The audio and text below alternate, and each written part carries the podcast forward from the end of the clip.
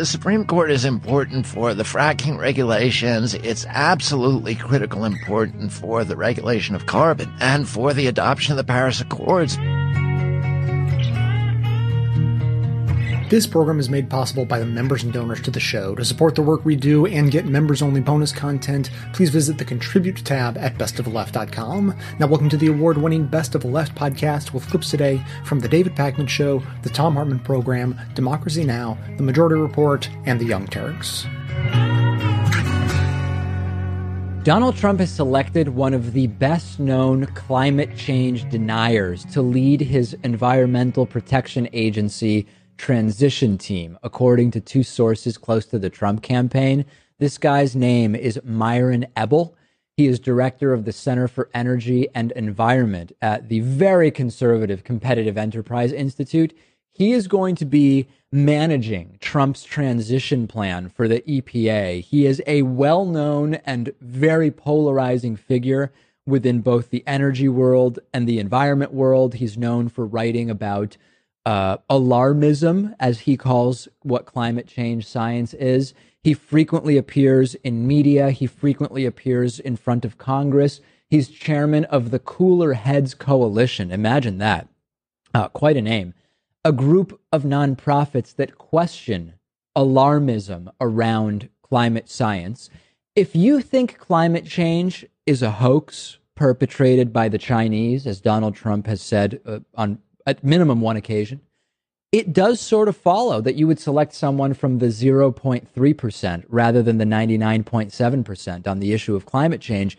This is like choosing someone from the tiny percentage of people who question evolution to head up the, I don't know, evolution committee, if there were one, to make an analogy.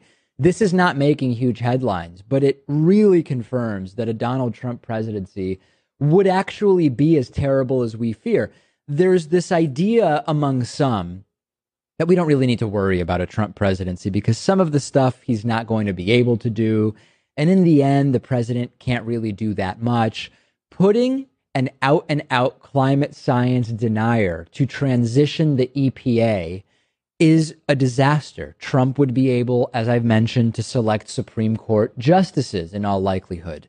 This is an absolute disaster. And if you select a climate science denier to transition the EPA, you should be able to put aside anything else that Trump has said or claimed he will do and realize that this decision alone should uniquely and singularly disqualify Donald Trump from being the president of the United States.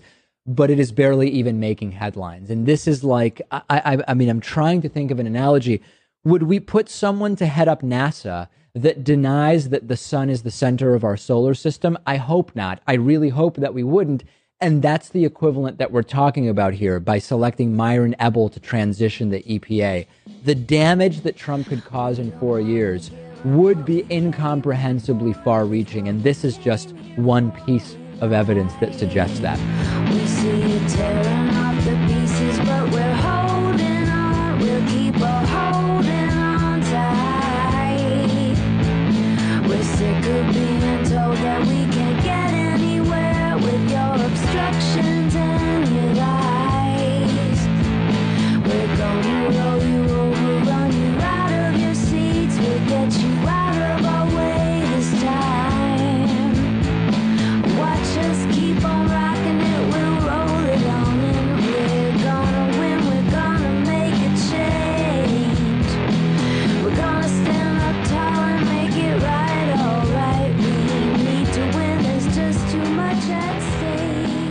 Amy Ninetto wrote, you know, just this brilliant piece. It's it's uh, it's over at uh, Democratic Underground right now.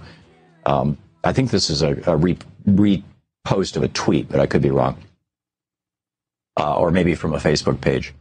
It says a protest vote for Jill Stein will not save 11 million undocumented immigrants from getting deported. A protest vote for Jill Stein will not preserve a woman's right to choose what she does with her body. A protest vote for Jill Stein will not keep three more Scalias from sitting on the Supreme Court for the next 20 to 30 years, the next generation. Let that sink in.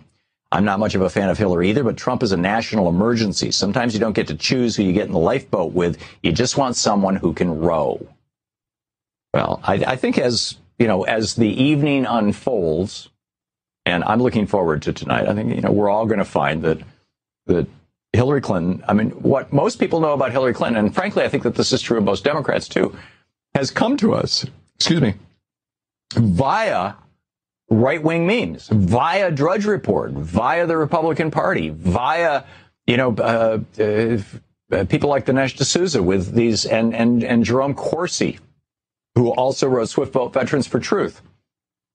This the, these evil narratives that are put together by the Republican Party and Republicans. And, and by the way, it's not just the next three Supreme Court justices, it's the next four, because the Republicans are preventing President Obama from replacing Justice Scalia. And, it, you know, in 1971, since 1971, this is, this is a piece that um, is published over at Alternet. It was uh, written by, it doesn't say the name of who wrote it here. Okay, so anyhow, it's a piece of published over at Alternet. The title is The Next President Will Likely Appoint Four Supreme Court Justices. Which president do you want picking them? And whoever wrote this says, since 1971, the average age of retirement for a Supreme Court justice has been just under 79 years old. Ginsburg is 83. Kennedy is 80. Breyer will be 78 next month. So those three people Ginsburg will be 87 years old in four years. Kennedy will be 84 years old. Breyer will be 82 years old. And the average age of retirement for the Supreme Court is just a little under 79 years old. So, in all probability, the next president is going to pick four Supreme Court justices.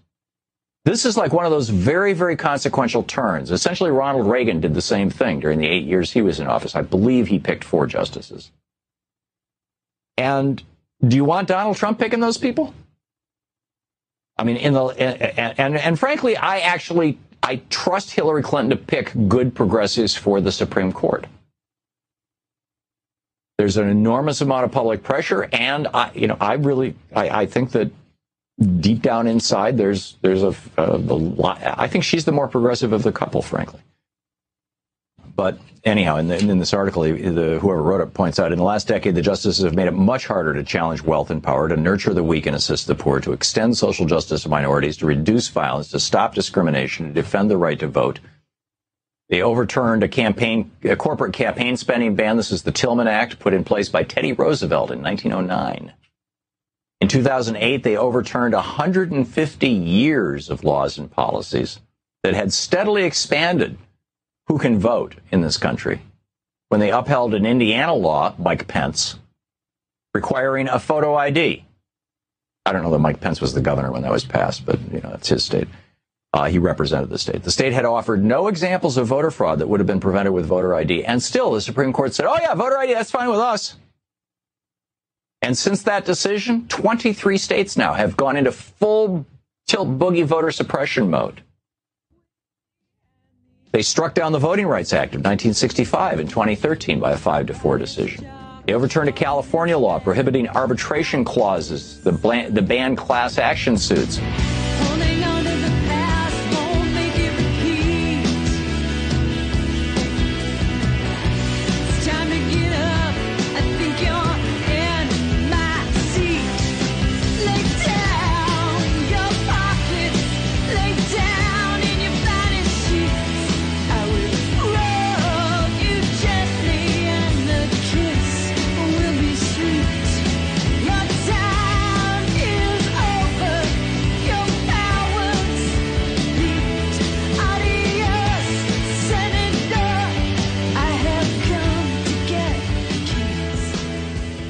This year may be only half over, but 2016 is already on track to be the hottest year ever on record.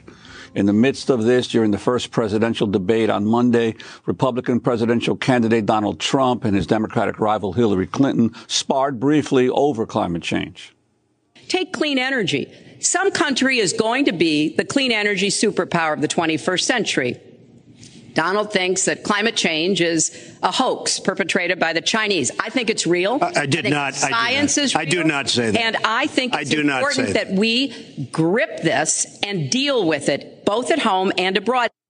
Clinton was referring to a tweet Trump sent in 2012 in which he wrote, quote, the concept of global warming was created by and for the Chinese in order to make U.S. manufacturing non-competitive. Trump later said he meant it as a joke, yet he has continued to suggest climate change is some sort of hoax. His comments were highlighted this week in a new TV ad produced by the Sierra Club all of this with the global warming and that, and a lot of it's a hoax. It's a hoax. I mean, it's a money making industry, okay? They said that you called climate change a hoax. Is that true? Well, I might have. I believe that climate change is not man made. We're going to cancel the Paris Climate Agreement. Our president is worried about global warming. What a ridiculous situation. That's right. Donald Trump has said that if he is elected, he will weaken the U.S. Environmental Protection Agency, abolish President Obama's Clean Power Plan, promote fossil fuel exploration, recruit oil and gas executives to lead his cabinet. Well, our next guest writes in the New Republic about quote, a world at war. We are under attack from climate change. And our only hope is to mobilize like we did in World War II. Quote, day after day, week after week, saboteurs behind our lines are unleashing a series of brilliant and overwhelming attacks. In the past few months alone, our foes have used a firestorm to force the total evacuation of a city of 90,000 in Canada, drought to ravage crops to the point where Southern Africans are literally eating their seed corn, and floods to threaten the priceless repository of art in the Louvre. Our guest goes on to write, the enemy is even deploying biological weapons to spread psychological terror.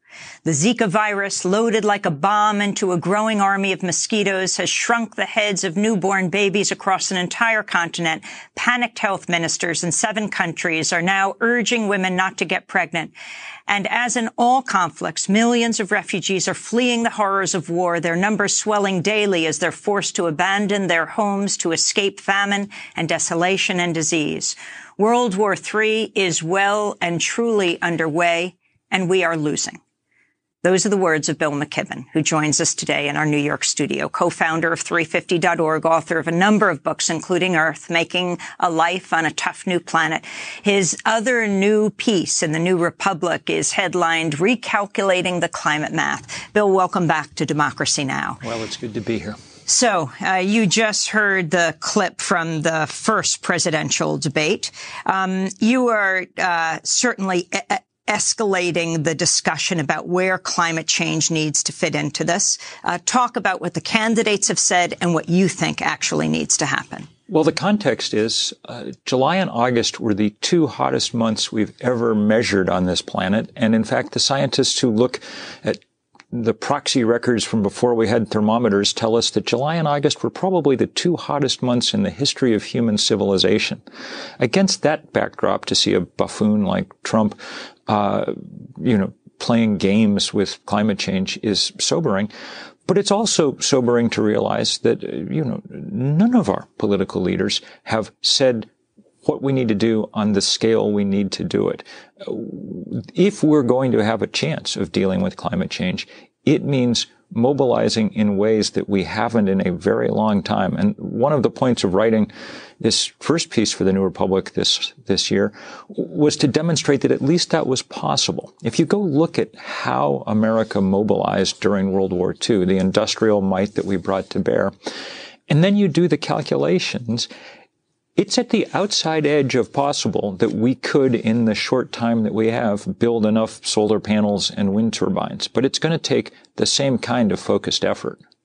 But your use of the analogy of, of war for a country that uh, is involved in war at the drop of a hat, war on terrorism, war on poverty, war on, war on drugs, yes. yeah, and and and not to mention all the all the shooting wars the as well, wars, the yeah. actual wars. Uh, your your decision to use that that analogy. So the the point in this case was that I mean the war on drugs is a completely phony idea, right? It's just uh, a way of justifying uh, all sorts of bad ideas. Uh, in this case, it's not that we need to go to war with climate change. It's that we're under siege. I mean, by all the measures by which one thinks about warfare, we're in one. We're losing territory all the time. I mean, there are literally islands disappearing. Uh, you know, we've lost huge swaths of the coral in the world this year alone. A wave of warm water swept across the Pacific and the Indian Ocean. In many places, 80, 90% of coral died in a matter of weeks. These atolls that have been there forever in the Arctic, you know, ice that's been there for millennia upon millennia is now gone. I mean, the world looks entirely different from a satellite now than it did 30 years ago. So the question is not whether or not we're in a conflict. The question is whether or not we're going to fight it or whether we're going to keep listening to the Exxons of the world and do nothing. So in this piece, you do recalculating the climate math. The numbers on global warming are even scarier than we thought. What shocked you most? Go through those so numbers. This, this comes from a remarkable report from a group called Oil Change International in New York. And you'll remember that a few years ago, we talked about the sort of new climate math that launched the fossil fuel divestment movement. At that time, what we understood was that the world's fossil fuel industry had far more carb, far much, far too much carbon in its reserves, five times as much as we could afford to burn. What this new study indicates, and it's important to kind of get this, is that the coal mines and oil and gas fields that we already have in production have enough carbon in them to take us past the two degree mark that the UN has set as the line for catastrophe. That is, we, there's nothing about the future anymore. We literally can't build anything else and stay within those limits. No Dakota pipeline, no new coal mines in Australia, none of the things that our political leaders, I mean, Justin Trudeau in Canada two days ago, uh, greenlighted a massive LNG project on the British Columbia coast. In the light of this new climate data, it's completely clear that these things uh, we just can't do. We can drain most of what's in the fields that we've already got in production. But as that dwindles, we have to be replacing it day by day with renewable energy instead. And how do you feel in terms of the uh, the amount of time devoted to the issue of climate change in, in all of the, the debates pr- uh, previously among the Democrats and Republicans, and now in the first actual presidential debate? The, in the course of the whole debate season, by far the high point was when the senator from my home state of Vermont stood up and someone asked him at one of the debates, "What's the most important challenge facing the world?" And he said, "Climate change." And Two weeks later, at the next debate, after all the editorialists had tutted about how he should have said it was terrorism or something, they asked him again, and he said it again. Okay? That's a good sign, a good sign that he's the most popular politician in America. But it hasn't yet fully filtered down into the, you know, into the Clinton campaign and certainly not the Trump campaign. The Democratic platform is very, very good on these issues. One hopes that if Ms. Clinton is elected, we'll be able to press her to try and live up to that platform. You weren't feeling as encouraged when you served on the Democratic Platform Committee, and you described this uh, in your piece. Explain what happened, so what was, you were calling for, and what ultimately. I was depressed halfway through because on the Platform Committee, which Bernie had asked me to serve on, we took a series of votes and they, we lost seven to six, you know, on uh, sort of party line votes on all sorts of things. But then Bernie refused to concede. He didn't back down. He didn't do what everyone told him he should do. He kept in the race through the final meeting about the platform in Orlando two weeks before the convention. And he did that in order to ensure that he'd have leverage in those discussions. That's what he, I mean, it's not like eight years ago when what Hillary Clinton wanted was for Barack Obama to pay off her campaign debt. What he wanted was progress on the issues. And as a result, by staring them down, uh, the platform at the last minute turned markedly more progressive. Among other things, there's a call in there for an emergency climate summit within the first hundred days of a new administration designed to, and it says this in the platform, mobilize us for uh, uh, something like a World War II approach to climate change. We'll see if we can hold them to it. Clearly, it will take hundreds of thousands of people in the street just like there were in New York two years ago this month.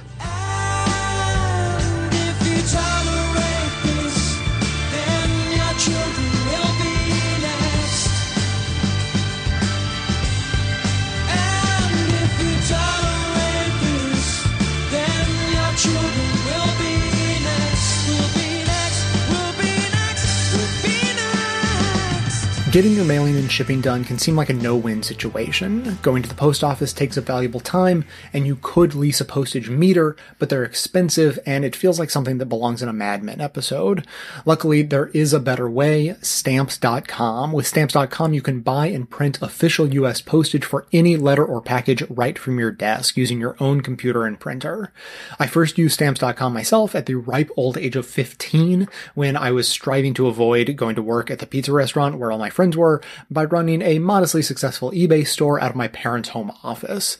After a while, I realized that all of those trips to the post office were really eating into my slacking off time, so I jumped at the opportunity to sign up at stamps.com and use their digital scale and software to print all of my postage from my desk. They've been around since 1999, and even though I eventually threw in the towel and joined all my friends eating as much pizza as I could handle, Stamps.com is still going strong. So if you are still making frequent trips to the post office, then I highly recommend Stamps.com and I have a special offer to get you started. Right now, sign up for Stamps.com and use my promo code BEST for a special offer, four week trial plus $110 bonus offer, including postage and a digital scale. So don't wait. Go to Stamps.com before you do anything else. Click on the microphone at the top of the homepage and type in the word BEST. That's Stamps.com. Enter BEST.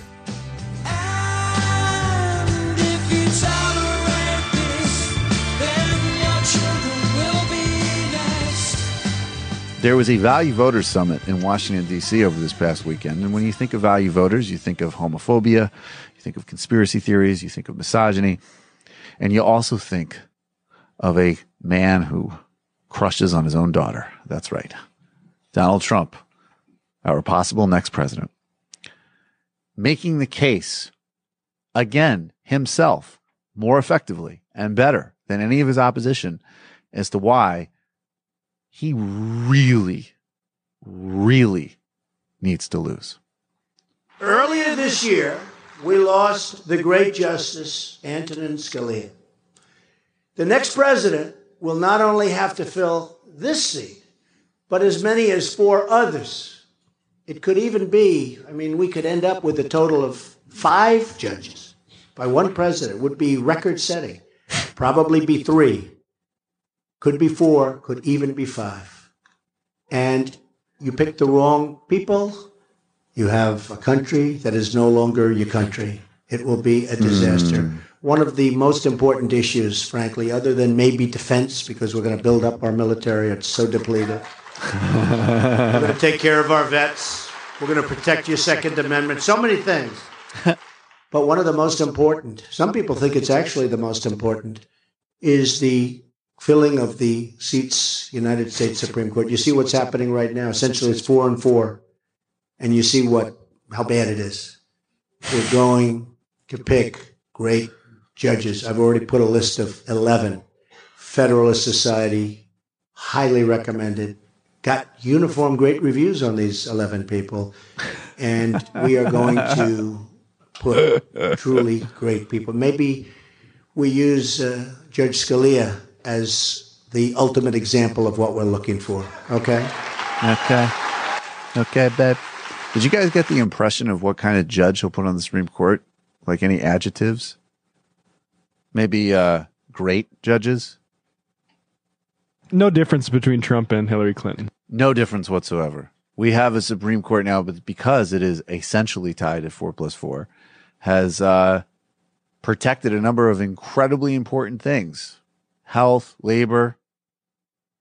And now Donald Trump is just reminding you that the only ways in which he is an unconventional politician is because his levels of mental like illness are so much higher than your average politician, which is extraordinary to begin with.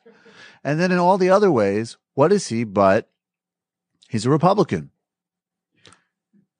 He's a conventional Republican who wants to appoint robber baron fanatics to the Supreme Court so that we can have a country that looks like Brazil in the 1940s, except some people have iPhones. And by Brazil in the 1940s, I mean basically controlled by feudal landlords and with very, very, very conservative social policies. I don't know. I mean, if people are still making the like he could be unpredictable point, you need to give yourself the Perry Mason music and go take a long tech fast.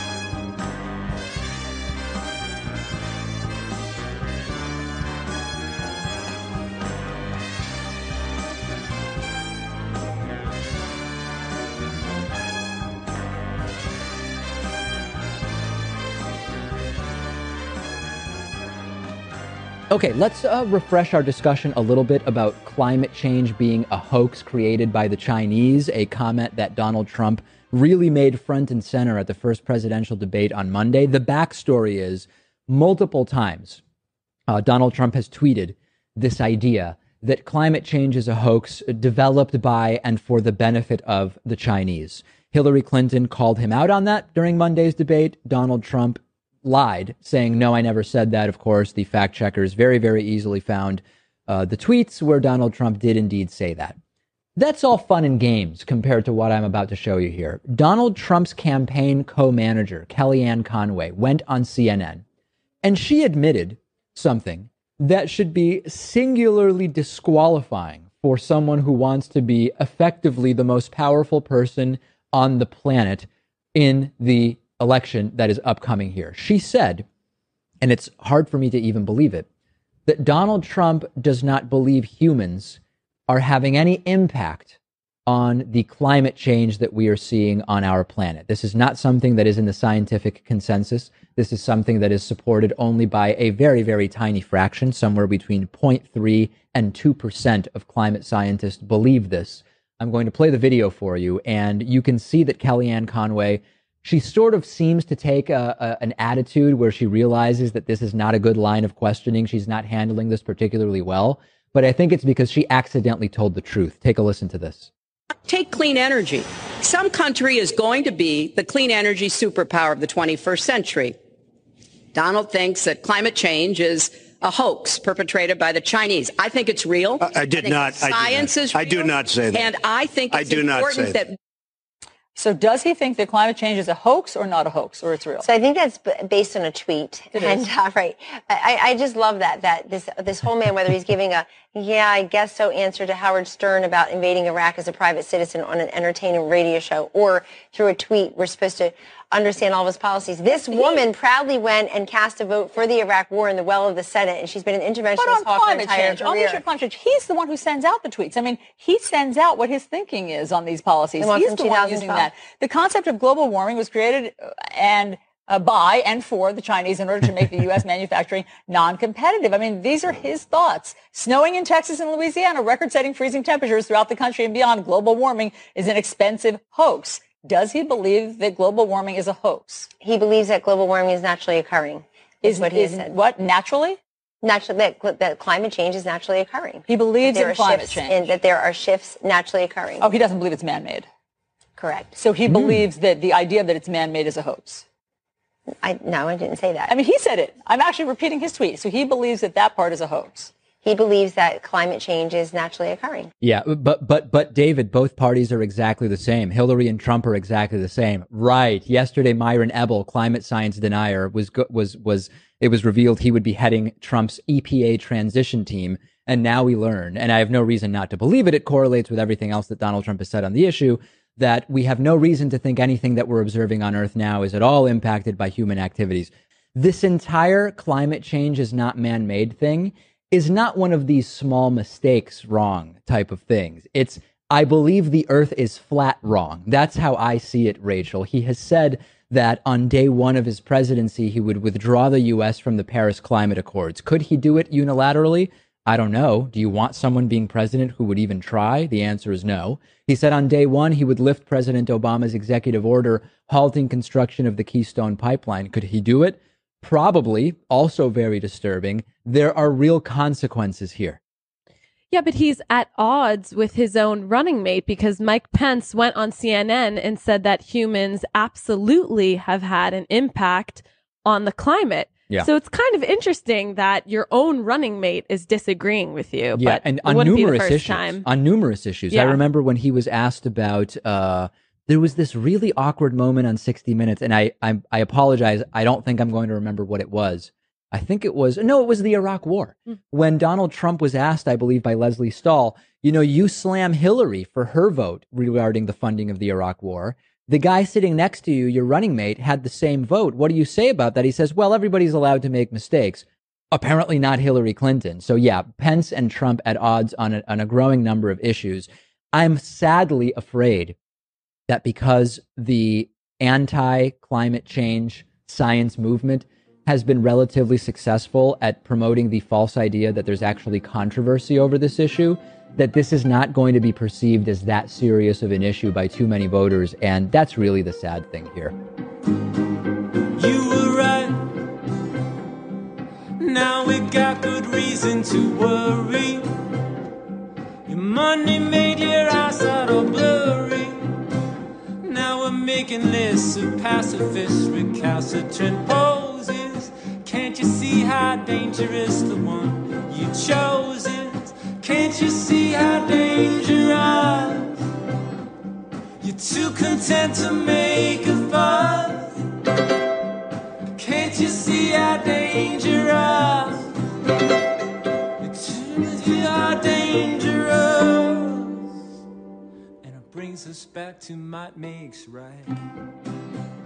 I wanted to follow up with a new guest, May Boeve, who is executive director of 350 Action. Um, he referenced climate change. Which is more than happens in these debates. Um, uh, the next one, which we're about to see. Um, right now, Chris Wallace's debate is going to happen in just about 35 minutes, and we'll be going to it live at the University of Nevada, Las Vegas. Chris Wallace laid out the six areas that they're going to be talking about. Among them, uh, fitness to be president, immigration, um, entitlements and the budget. Um, as well, he's going to be talking about foreign hotspots. Um, but in these six, we did not see climate change. What about this issue, May? Well, of course, we've heard precious little on the issue of climate change in this election. And in even some of those six areas, climate change could come up. It is relevant to the issue of global hotspots. It is relevant to the issue of the budget. But Fox News does not have a great track record of asking questions about climate change when it comes to actually believing it is an important issue. But we should say that there have been three other debates, one vice presidential, two presidential. And in none of these debates where it wasn't Fox that was moderating, did they raise this question of climate change. Yes, Hillary Clinton raised it once um, in a sort of side comment, and at the town hall that Martha Raddatz of ABC and Anderson Cooper of CNN moderated, one of the people in the audience um, asked a question about fossil fuel workers which we were glad to see. At least it came up in that respect, but it's not a good indication of how concerned voters are about this issue. Because when questions were submitted before the debate, the fourth most highly ranked question was about climate change. And we've been talking this evening about the role of young voters. For that group in particular, climate change is a vitally important issue.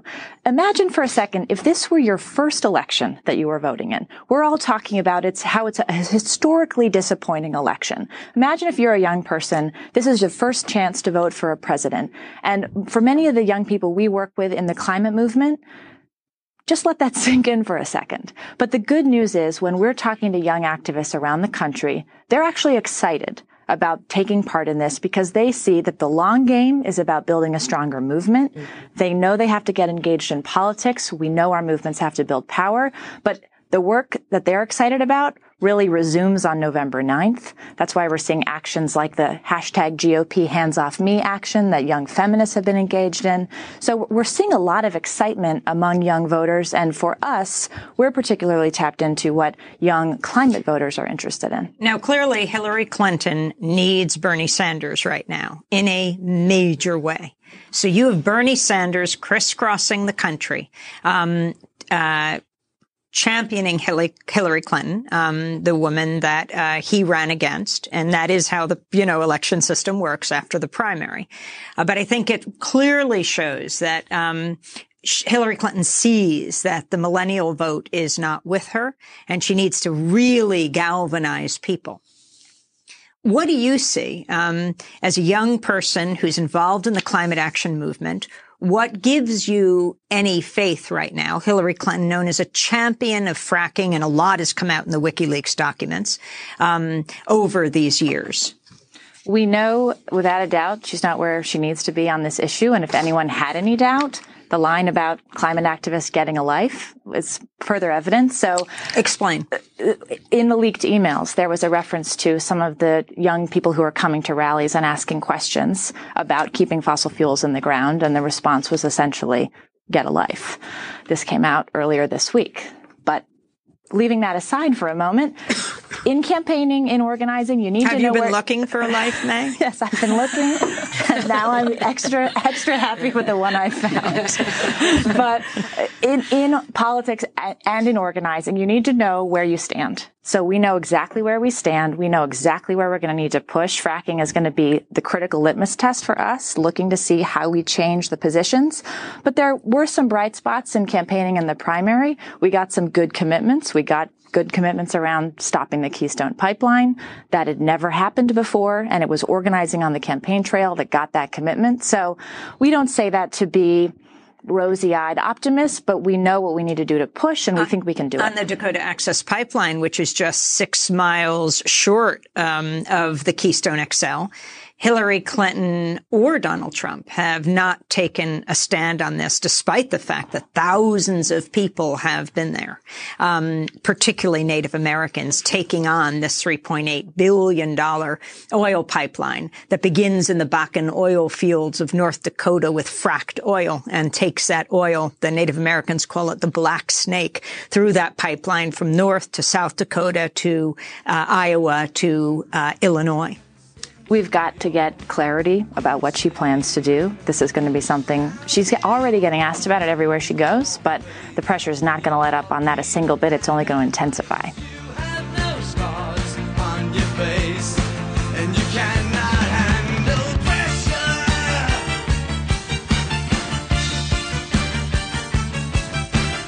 One easy way to make a difference and vote with your dollars is to sign up to replace fossil fuels with green energy for your home or office. I've partnered with Ethical Electric, a clean energy company that makes it fast and easy to switch to wind power for your energy needs. Nothing about how you receive your energy will change. You continue to receive your bill from your regional utility, but you'll be buying 100% Pennsylvania wind energy with your monthly dues and supporting Best of the Left at the same time. Just go to ethicalelectric.com slash best to sign up.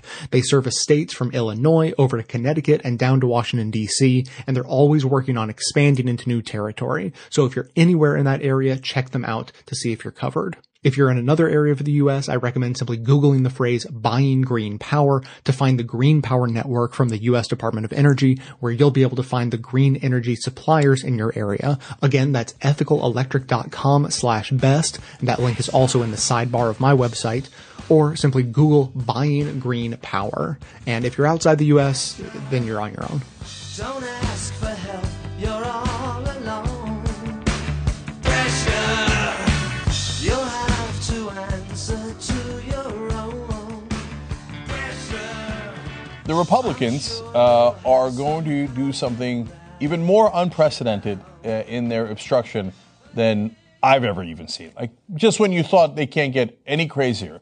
And they've been blocking Merrick Garland for, it'll be about a year uh, by the time it's all over.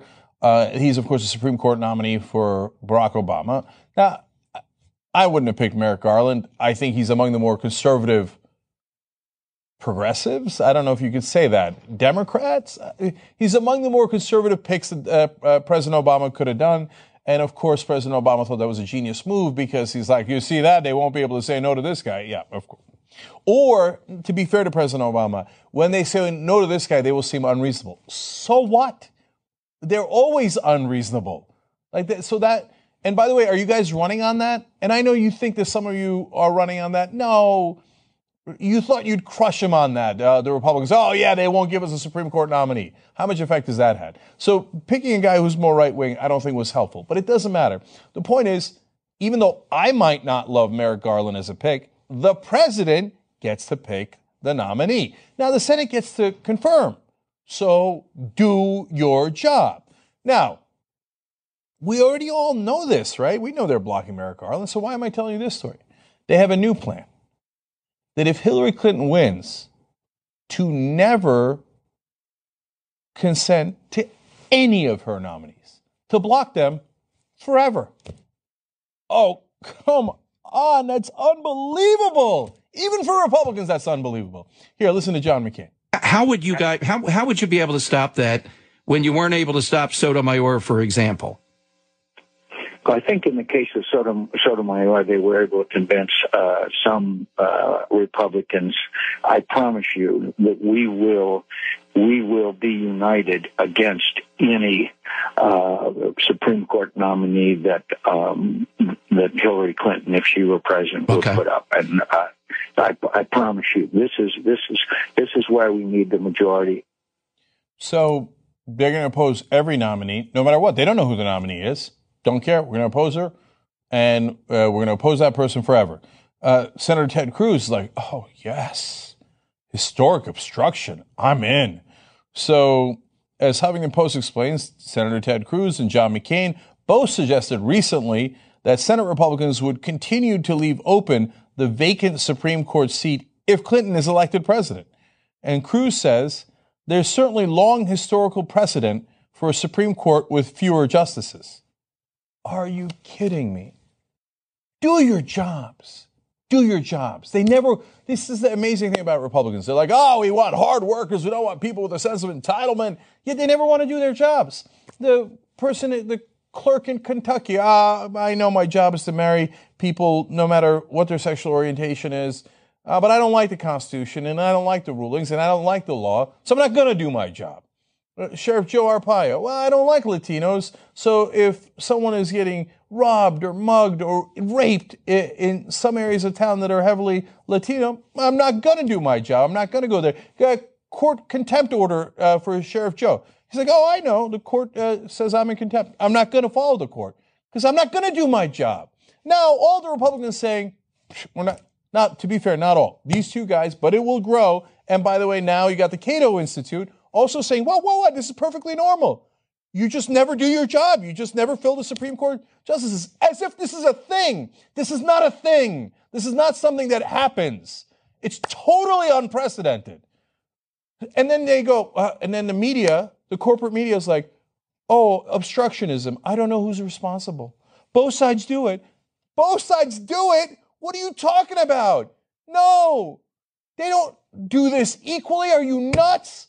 So listen to uh, Ilya Shapiro from Cato Institute. He says, as a matter of constitutional law, the senator is fully within his powers to let the Supreme Court die out, literally.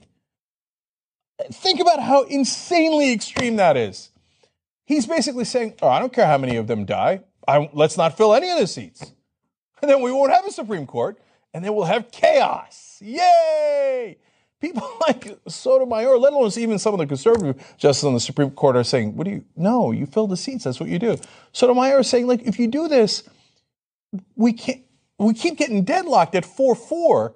Then you have total uncertainty in the law, and California has a different ruling, and Mississippi has a different ruling. So how are people supposed to act? We keep getting deadlocked at four four, and conservative think tanks and conservative senators like, who cares? We don't like the government anyway. Let's just go into anarchy. It's ironic because they, you know, would make fun of anarchists, but they would make fun of communists who say that the uh, government should melt away. Well, that's what they want. It's, uh, let's not do our jobs. Who cares? Here's more from the Cato Institute. So when you get past the gotcha headlines, breathless reportage, and inauguration day, uh, if Hillary Clinton is president, it would be completely decent, honorable, and in keeping with the Senate's constitutional duty to vote against essentially every judicial judicial nominee she names. Every single one, sight unseen. That's who they are. They hate the government. Why would we put them in charge of it? It doesn't make any sense. And So I don't want one more word out of the corporate media about, oh, both sides do it. I don't know, both sides do it. No, they don't do it in the same way. That's a false equi- equivalency. And if you can't see that, you're trying not to see it because you are enormously biased. You have an establishment bias that says Republicans say this, Democrats say this. I don't want to report the news. I don't want to report the facts. This is insane. By the way, one last thing now to the Democrats.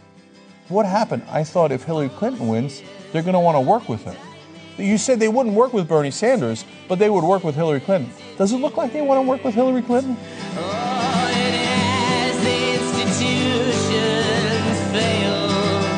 with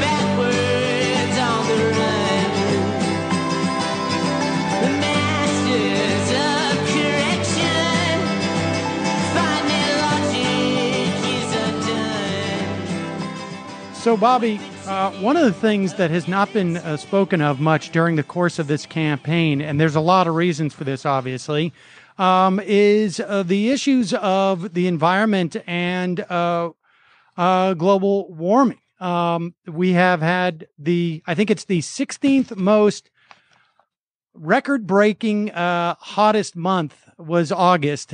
We have seen each month over the past 16 top the month before in terms of uh, year over year historically as to uh, its hottest month.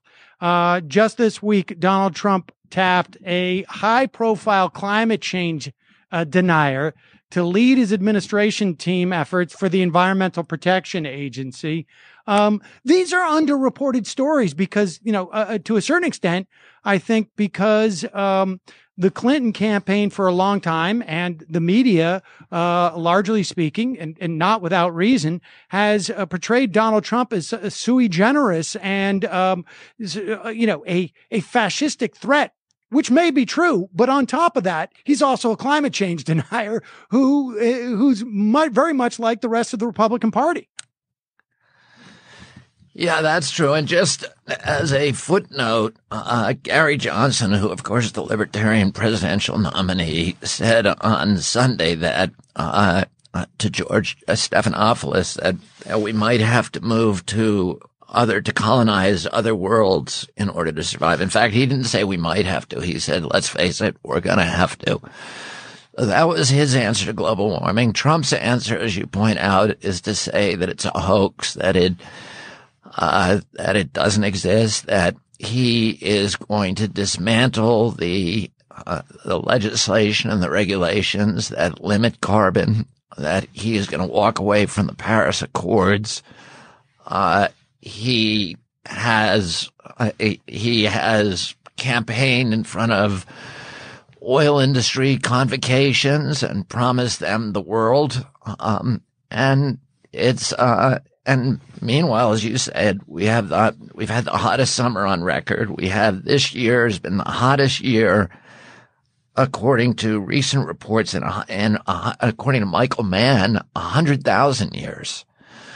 So we're seeing these historic uh, heights in climate. We're seeing the the American for Prosperity just released a report showing that we're losing tens of billions of dollars a year because of extreme weather caused by climate change. And yet, you know, we have a, a presidential candidate who is uh, the only other, Sam, the only other country in the world that is as radical as Trump about climate change is, is Russia, is Putin. Who, you know, Putin believes that climate change will actually help the Russians. They're one of the biggest oil producers in the world. And they got a lot of land that he believes is under ice and, and will be freed up and, uh, and they'll have shorter winters there. Trump and Putin are aligned on this issue, but it's not a good thing for the United States. I mean, that's I mean, it's fascinating because we, from uh, from Putin's uh, perspective, um, uh, global climate change will uh, wreak havoc on uh, the the rest of the world as opposed to um, uh, Russian controlled territories, I guess. Um, and this is. You know, uh, uh, who's to know if they they share, uh, you know, a, a deeper, um, uh, you know, uh, whether that's a coincidence or not that uh, Trump thinks it's a hoax. I suspect it's more just because this is what happens to appeal with to the Republican Party. but you know. a lot of people that I hear about, you know, on the left who complain about or, or who refuse to uh, entertain the idea of, of, voting for, for Hillary Clinton, talk about her, her promotion of, of fracking.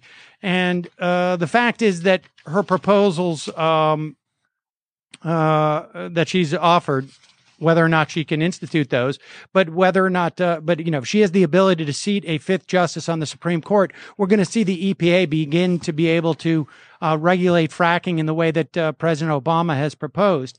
But lost well, it's in not just you know, it's, Sam. It's the Supreme Court is important for the fracking regulations. It's absolutely critical important for the regulation of carbon and for the adoption of the Paris Accords because, yeah, as you know, there's 20 states that have sued the federal government to block the uh, compliance with Obama's compliance with a compliance plan with the with the Paris Accords the Supreme Court has blocked any efforts to enforce compliance uh, until the case is decided. And it's not going to be decided as long as there's an even split among the justices. Right. So we have to wait until a new justice is appointed. And that new justice is either going to be appointed by Donald Trump, who, um, you know, Michael Mann did a great article this week about, uh, um, the the 10 worst climate deniers in in the world, most damaging, most destructive, and Donald Trump is number one. So to elect him president, allow him to appoint a Supreme Court justice who is going to decide these pending cases that are, you know, that are held up behind the logjam. Plus, Trump isn't just going to destroy the climate. But he's also promised last week when he spoke to the oil industry, the shale gas industry, he promised that he would get rid of the Clean Water Act. So he's just going to open the floodgates to every kind of pollution and have, you know, his Trump's prosperity is going to, is going to be pollution based prosperity, which is just deficit spending. It's a way of loading the cost of our generation's prosperity onto the backs of our children. It's, you know, it's a way of, of enriching a few billionaires by impoverishing other Americans and, and and destroying the economic prospects and the quality of life of future generations.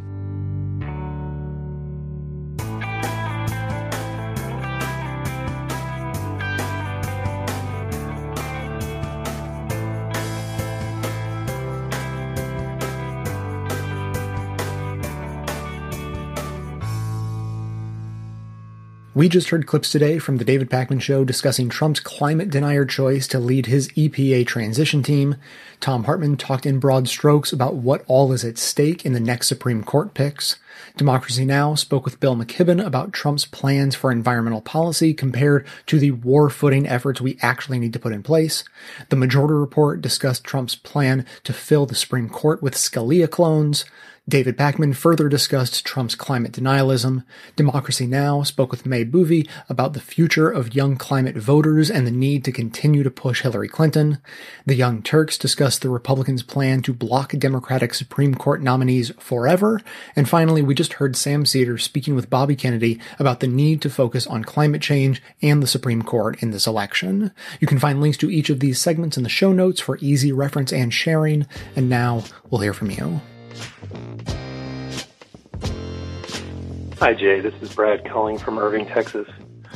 Uh, I just finished listening to your episode about uh, the Trump supporters, and I wanted to throw in my two cents. So, You know, to me, it seems like the conservative media is basically like a an abusive partner. You know, the if you listen to enough episodes of Dan Savage, you're going to hear that the abusive partner immediately loves to isolate you uh, and make you believe that they're the only ones that are telling you the truth. They're the only ones who care about you. Okay, well, that's line for line what Rush Limbaugh says. You know, the, the liberal media is out to deceive you. Only I'm telling you the truth. So, you know, there's that. And I mean, we all know where Rush is coming from. He's basically the propaganda piece for, I guess, what I would refer to as the uh, Chamber of Commerce people in the United States, you know. And so, you know, he can say what he wants. He doesn't have to play fair, you know. And him and Beck and Alex Jones can say whatever the hell they want, and they're never challenged on it. Uh, and even when they are, it's just the well, you know, what what difference does it matter? The people, those followers have already closed their ears to listen to any rational argument. And then problem number two is, you know, you've got people who, um, and and I'm going to give you an anecdote from my own life. I I have workers in my office who will tell you that Satan is trying to influence this election. So we're talking about adults who credulously believe that the devil is trying to influence our election. Okay? What do you do with that? When when that lady when the lady who was giving the interview was talking about the folks that she'd interviewed and was saying that oftentimes people in the deep south are criticized as being rednecks. What can you do with with that information when somebody tells you that they believe the devil is trying to influence your election? You have to tell them, look, you're out of your mind. You have to look at the facts, but you have refused to do so, and you've isolated yourself to only these sources.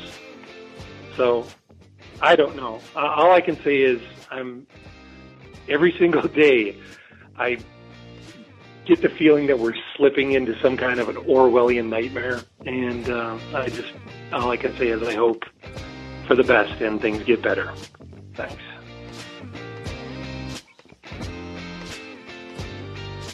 Hi, Jay. This is Sally from San Francisco. I was just listening to your uh, episode about Trump supporters and trying to understand how these folks could be following him and, and taking what he says as as truth and trying to really understand where it comes from. And I think that's very important to do. I also think it's important to point out that over the past 30 years, I guess, but certainly 20 years, many of the people in the areas who are supportive of Trump have seen huge decreases in ed- access to education, both through just budgets being cut for public schools and also through access to higher education through support for state colleges and lower tuitions as well as access to grants, et cetera. And I think that one of the things that feeds this is the sense that some of these, the access to higher education has come through grants to people trying to um, make higher education more integrated. So the sense that folks don't have access to higher education, but people of color do. So it's, I think it's a real problem and we have to think about education as the key to helping people understand and be able think, to think more critically about what information they hear. If we don't support education, then we can't really be surprised when a whole group of undereducated people are swayed by sound bites and and not very well thought out claims of truth and you know we're going to make America rich again we're going to make America great again with no real no real details. And part of you know asking for details that's like that's like middle school education high school education. You ask for details you ask for specific examples. I really don't think that we're we are working hard to support folks where they really need it. White folks black folks, etc., in poor areas. And we can't be surprised if this is what we get as a result. Thank you so much. Keep up the good work.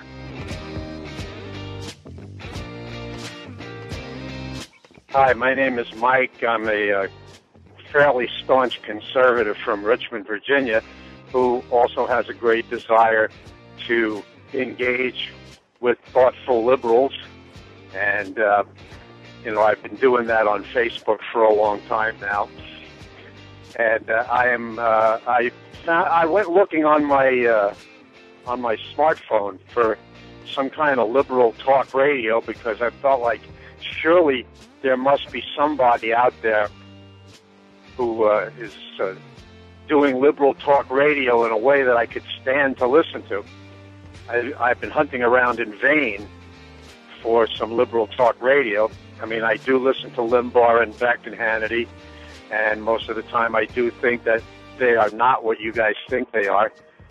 Comment I wanted to make as fast as I can here is that I discovered your podcast, listened to it for the first time today, which is November the 2nd. The thing about it that struck me, besides the reasonableness of the presentation, uh, I was kind of disappointed in the way you treated Limbaugh. And uh, the reason I was disappointed was that you basically did the same thing that the rest of liberal media does, which was take him out of context. And it's tough to put Limbaugh in context because he kind of assumes that you've been listening to him three hours a day for years. Uh, and as a long haul truck driver myself, I have been listening to him an awful lot since 1992 when I discovered him talking about uh, baseline services budgeting and started to get an idea about why the national debt is what it is. At any rate, uh, the context uh, of the remarks that were commented on today was really uh, absent, and I was very disappointed in that. I, if you, I think it's a mistake to take Limbaugh as the punching bag all the time uh, because really Limbaugh is a lot deeper, and more thoughtful, and more understanding than uh, liberal commentators let on. And I'm not saying this because I particularly want to defend anybody in particular, but I am a Limbaugh fan. I'm a Limbaugh fan basically because he got me engaged. He showed me a lot of things about how the federal government actually works, how the Democratic Party works, and uh, sadly, in the last six years since 2006, or I guess longer than six years, uh, what would that be now? Ten years? He really has stopped carrying the water for the Republicans. Uh, it may seem amazing for you to hear me say that, but he has stopped carrying the water. And he's uh, got to the point now where he understands that the Republican establishment and the Democrat establishment and the big money are all part of the same organism. Anyway, though, I wanted to uh, congratulate you guys on on a very thoughtful show. I will be tuning in more. I have a lot to say about a lot of things. My name is Mike Visaggio. You can find me on Facebook, and if you go to my notes, you'll find some things that I have written about from years gone by, although I haven't been doing very many notes lately. Thanks again. It was a good show, and uh, you know, I have a lot of liberal friends on Facebook, and the only ones that really frustrate me are the ones that rely on memes to put down people they disagree with. I always ask people, you know, it's okay, fine with me if you're a liberal. Just make a case. Don't don't take the lazy man's way out and go copy some meme that just insults half of your friends. So that's it. Thank you guys. Uh, Hope to hear from you again tomorrow. Bye now.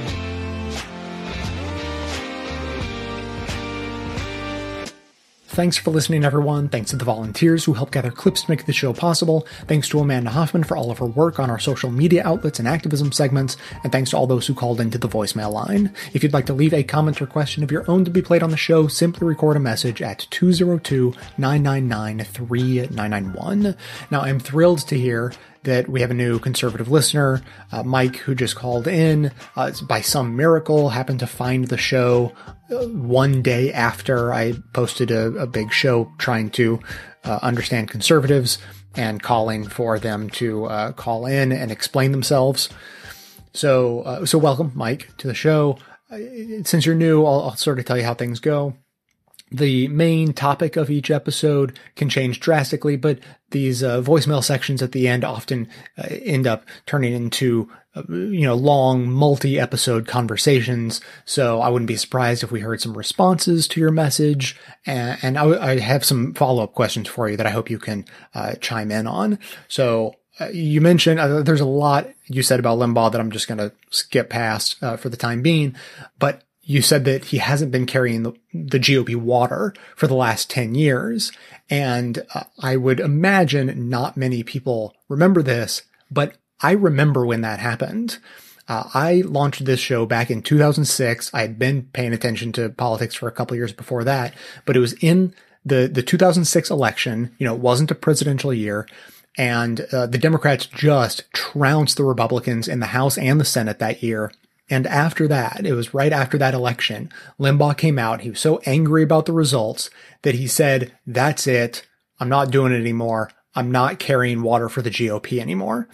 And I know this because it was talked about in progressive media circles and it was talked about in progressive media circles because him coming out and saying that showed that he had been a basically a propagandist for the GOP right up until that point. So, uh, just funny, you know, bit of history that, that Mike reminded me of.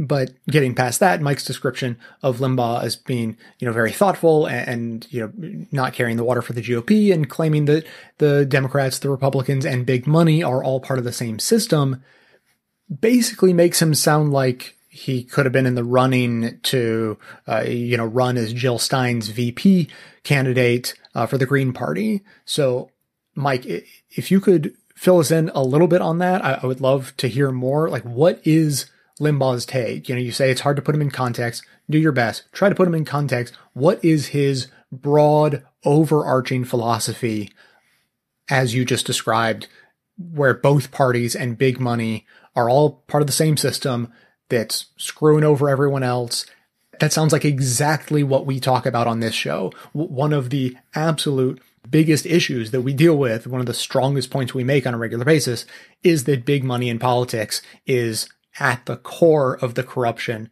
of our politics. So it sounds like we, there may be a lot of agreement there, um, but I, I've never heard it talked about that Limbaugh is anywhere near that side of the discussion. So what is his argument about what the problem is, and then also what solutions is he in favor of. Listeners of this show are going to be very familiar with a variety of uh, solutions that we're in favor of, including uh, constitutional amendments and some legislative maneuvers to uh, sort of negate the power of uh, money in politics. Uh, you know, there's a, there's a lot of layers there, but for the time being, as long as we have a, a Limbaugh listener with us, if you want to chime in uh, more and, and fill us in, it would be greatly appreciated. The number again, 202-999-3991. That is going to be it for today. Thanks to everyone for listening. Thanks to those who support the show by becoming a member or making one-time donations, as that is absolutely how the program survives. Of course, everyone can support the show just by telling everyone you know about it and leaving glowing reviews on iTunes and Stitcher. Help us in our mission to aggregate and amplify the best progressive media by joining up with us on Facebook and Twitter and sharing all of the great content we're putting out there. And for details on the show itself, including links to all of the sources and music used in this and every episode. All that information can always be found in the show notes on the blog. So coming to you from inside the Beltway, yet outside the conventional wisdom of Washington, D.C., my name is Jay, and this has been the Best of the Left podcast, coming to you every Tuesday and Friday, thanks entirely to the members and donors to the show from bestoftheleft.com. And it's a crying shame how we get so trained the